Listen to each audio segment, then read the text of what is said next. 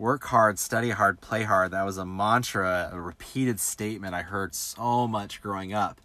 And I began to believe it and, and focused all my efforts on making sure I was one of the hardest workers I ever knew. And then in my like part way into my career, I realized that hard work was actually what was holding me back from being successful. Welcome to the show, Masters of Energy. Super excited to have you here for the first podcast. Um, going over hard work. Let's go and get started.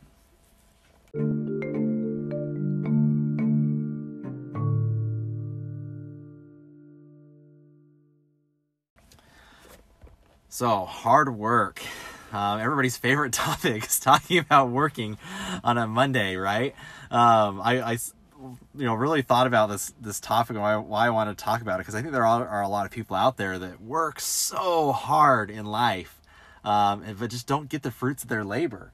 Uh, maybe, maybe you're listening, you're one of those people that everything just comes naturally to you and you don't have to work hard for it. Um, kudos to you. I'm glad you're one of those people, but I think, uh, especially in our society, um, in America specifically, we, we value hard work so much. And I think there is a ton of like value that we can get from hard work and there, there it's an important virtue but i also think that it's not the end all or be all and that sometimes like myself personally i focused so hard on it. I was missing out not only on life but actually it was distracting or detracting from my success. Um, i'm not necessarily going to talk about how like you know people in europe take on vacations and how it's a better lifestyle. Um, i really want to focus on today you know, like is hard work the end all be all, or is there something else in that recipe to success that can actually help propel our career, like propel our careers, or, or just make us better off, whether that's financially, emotionally, physically, mentally. That doesn't just necessarily mean we have to work hard. Uh, the the best way I can illustrate this is through a story. Uh, when I was in high school, I well was a very hardworking kid because I grew up in a small little farming community, and for farmers, hard work is like the most important virtue to have. If you don't work hard, then your crops aren't going to grow. And, and, and farming is such a time sensitive activity. You know, when, when crops need watered, you got to get out there and water them or they're going to die. When it's time to harvest, like that, that grain is only harvestable within a certain time window. And if you're not out there, you know, cutting hay or, alfalfa or, or picking potatoes or whatever you're doing, during that that short window, like your crop's not going to be profitable and you're not going to make as much money and you're not going to be able to make it through the winter. And so because of that, I was in that culture and, and working hard. And I wasn't necessarily a farmer, but because that was the prevailing virtue that they pushed, that was what I wanted to do. So I wasn't necessarily in the field picking potatoes, right? But I was out in school doing everything I could to get good grades or in sports or whatever, like gave it my all. And uh, when I was in eighth grade, remember I was kind of scared to go into high school because I was in that awkward like teenage stage. I didn't really know where I fit, and I had this older senior girl that was talking to my mom, and she probably saw that I was a really awkward kid or whatever, and she goes, you know. If you join ballroom, girls will really like you. And I thought, oh, cool. That's like my ticket. If I join the ballroom team, like I'll be popular in high school. Now, like a lot of you are probably laughing right now because your, your school probably didn't offer a ballroom team or ballroom class um, but if you if they did they're probably like the nerdy weird kids. For some reason where i went to school and you can like ask any of my peers the ballroom team was where a lot of the cool kids ended up. Like the kids that did sports or the kids that did like student body like we did ballroom. It was like the cool kids group for some whatever weird reason. Maybe we were just that uncool where i went to school that ballroom was actually cool. I don't know but anyway, I, I by some miracle made the team and uh, learned a lot those first couple years. And then going into my junior year, the coach decided to do a competition team. So before we had just done a show team that did like local local performances or whatever, but she said, you know, we're going to do a competition team. We're going to travel these regional and national competitions and try to win championships. And I thought, dang, like that, like really, like came lighted up my competitive side. Like that'll be really cool. So I tried out for the team, and I didn't make it. and I was so frustrated at that time because there were other people, there dancers, right? I, I, use that word selectively, um, that were like on the basketball or football team that maybe weren't as dedicated to dancing, or, or maybe even weren't as good at dancers, but they made the team, and I was like so like I couldn't understand like there's that that massive injustice. And so I remember going to the coach and being like, "What's up with this? Like, why can't I be on the competition team? I really want there, and I think I've earned a right."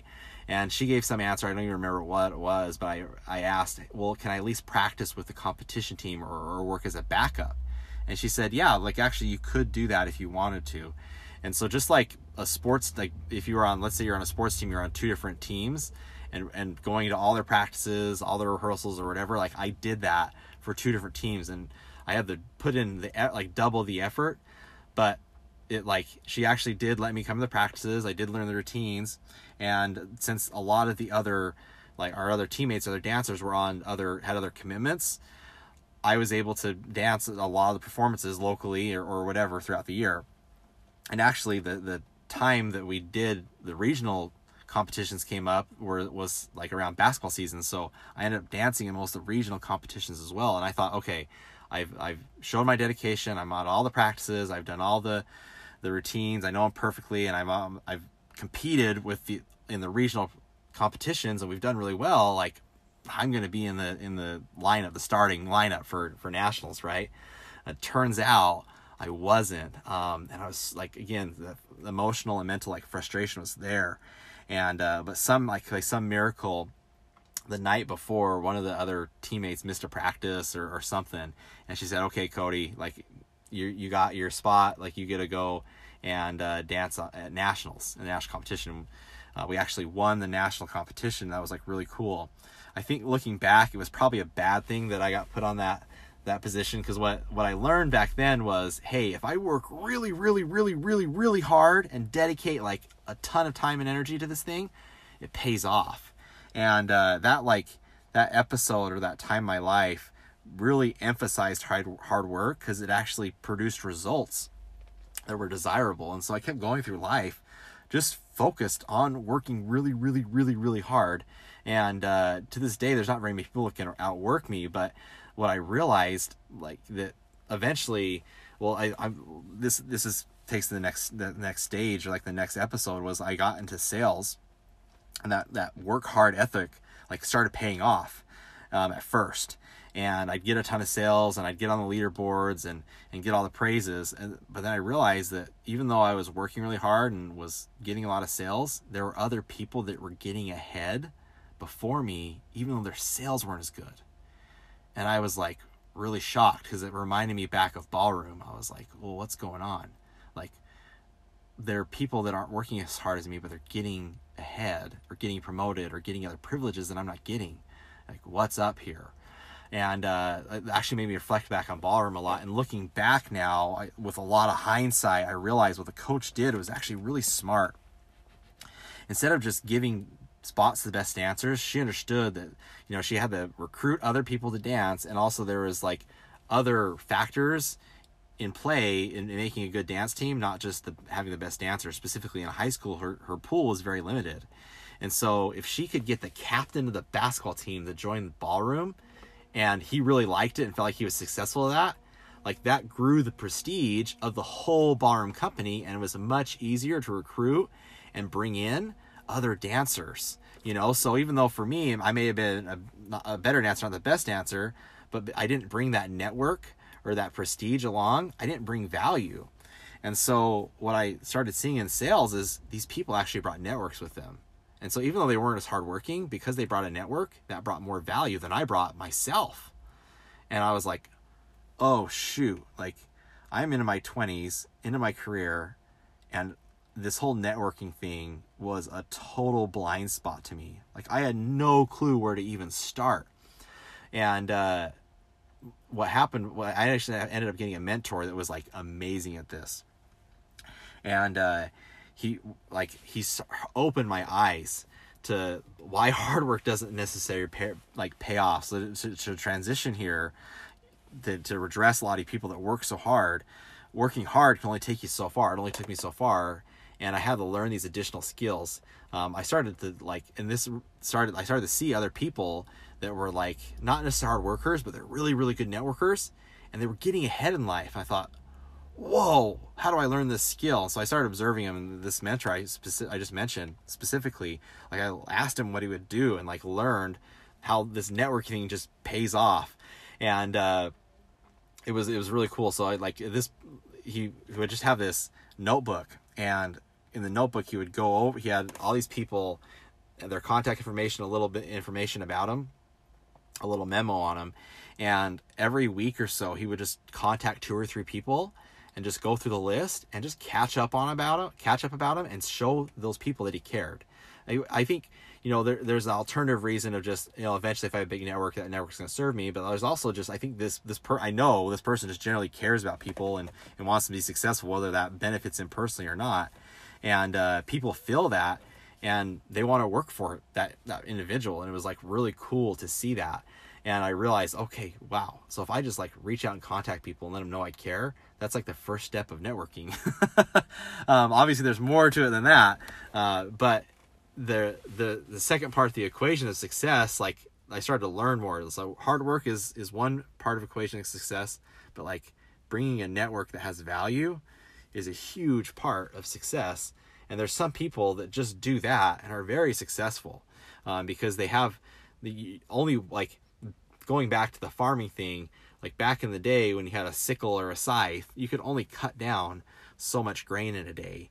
And we used technology, we invented technology and utilized technology to do ma- farming on a massive scale, right? Nowadays we have combines and tractors that do eight hundreds of acres, or not, probably hundreds of acres of work in a day just because we can utilize that. that. The network's the same thing. Like you can only work so much, so hard yourself. You can only do so many sales. You can only type so much code. You can only answer so many phone calls yourself. Um, but if you have a network of people that you work with, that synergy can grow. And so, in terms of for me, what I've learned is there's two types of of networking or, or synergy, right? So the first is just your power base. So Grant Cardone in his book, this is where I learned a lot of this about in his book Sell or Be Sold, talks about building your power base. And that's just your network individuals that you help each other. Or maybe you don't help each other, maybe one helps the other. It's just people you know and, and are contacted with, like uh, personal and professional network that just works for you and you work for them. And it, that like you contact those people and keep in touch with them.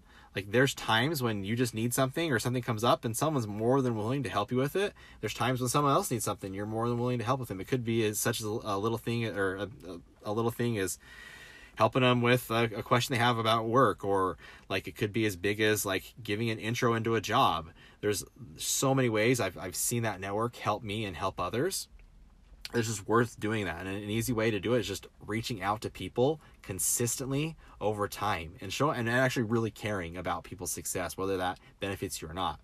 Um, the second way is through growing others and helping replicate your efforts through them. I, I've learned, especially in sales, that if you if I have a good if I have a skill and I can do it well, that's important. It's only as important as my ability to inculcate that or educate someone else in that uh, that skill or ability. And so that like not only is growing your network important but also helping others learn skills and help them apply that is hugely important to growth and duplication and and helping a network grow and so like I, I so wish I would have learned those things earlier in my life. And that's one of the reasons I'm talking about this is, is there's, there's your hard work, your, your, your hard workers out there that are listening to this, your guys that just like put your head down and just grind through anything. Like that's an important skill. And I like, I honor and value that so much because that's, that's who I am. Right but there's also this other skill and the, and the networkers out there you like you true leaders out there you're probably laughing at me like oh man i can't believe you didn't get this years ago. It would make life so much easier. And i, I laugh at myself um, but there's this other skill of just like networking and helping others in this like web and interconnection of, of humans that we're so good at. Humans are such social creatures and we're so willing and so able to help other people that if we just do that, like literally just ask, we will receive help. So that's that wraps up the first week podcast. Hopefully that brought some value to to you. We'll see you next week on another topic, probably random. Who knows what we'll see, but keep working out there and keep crushing it. We'll talk to you all later.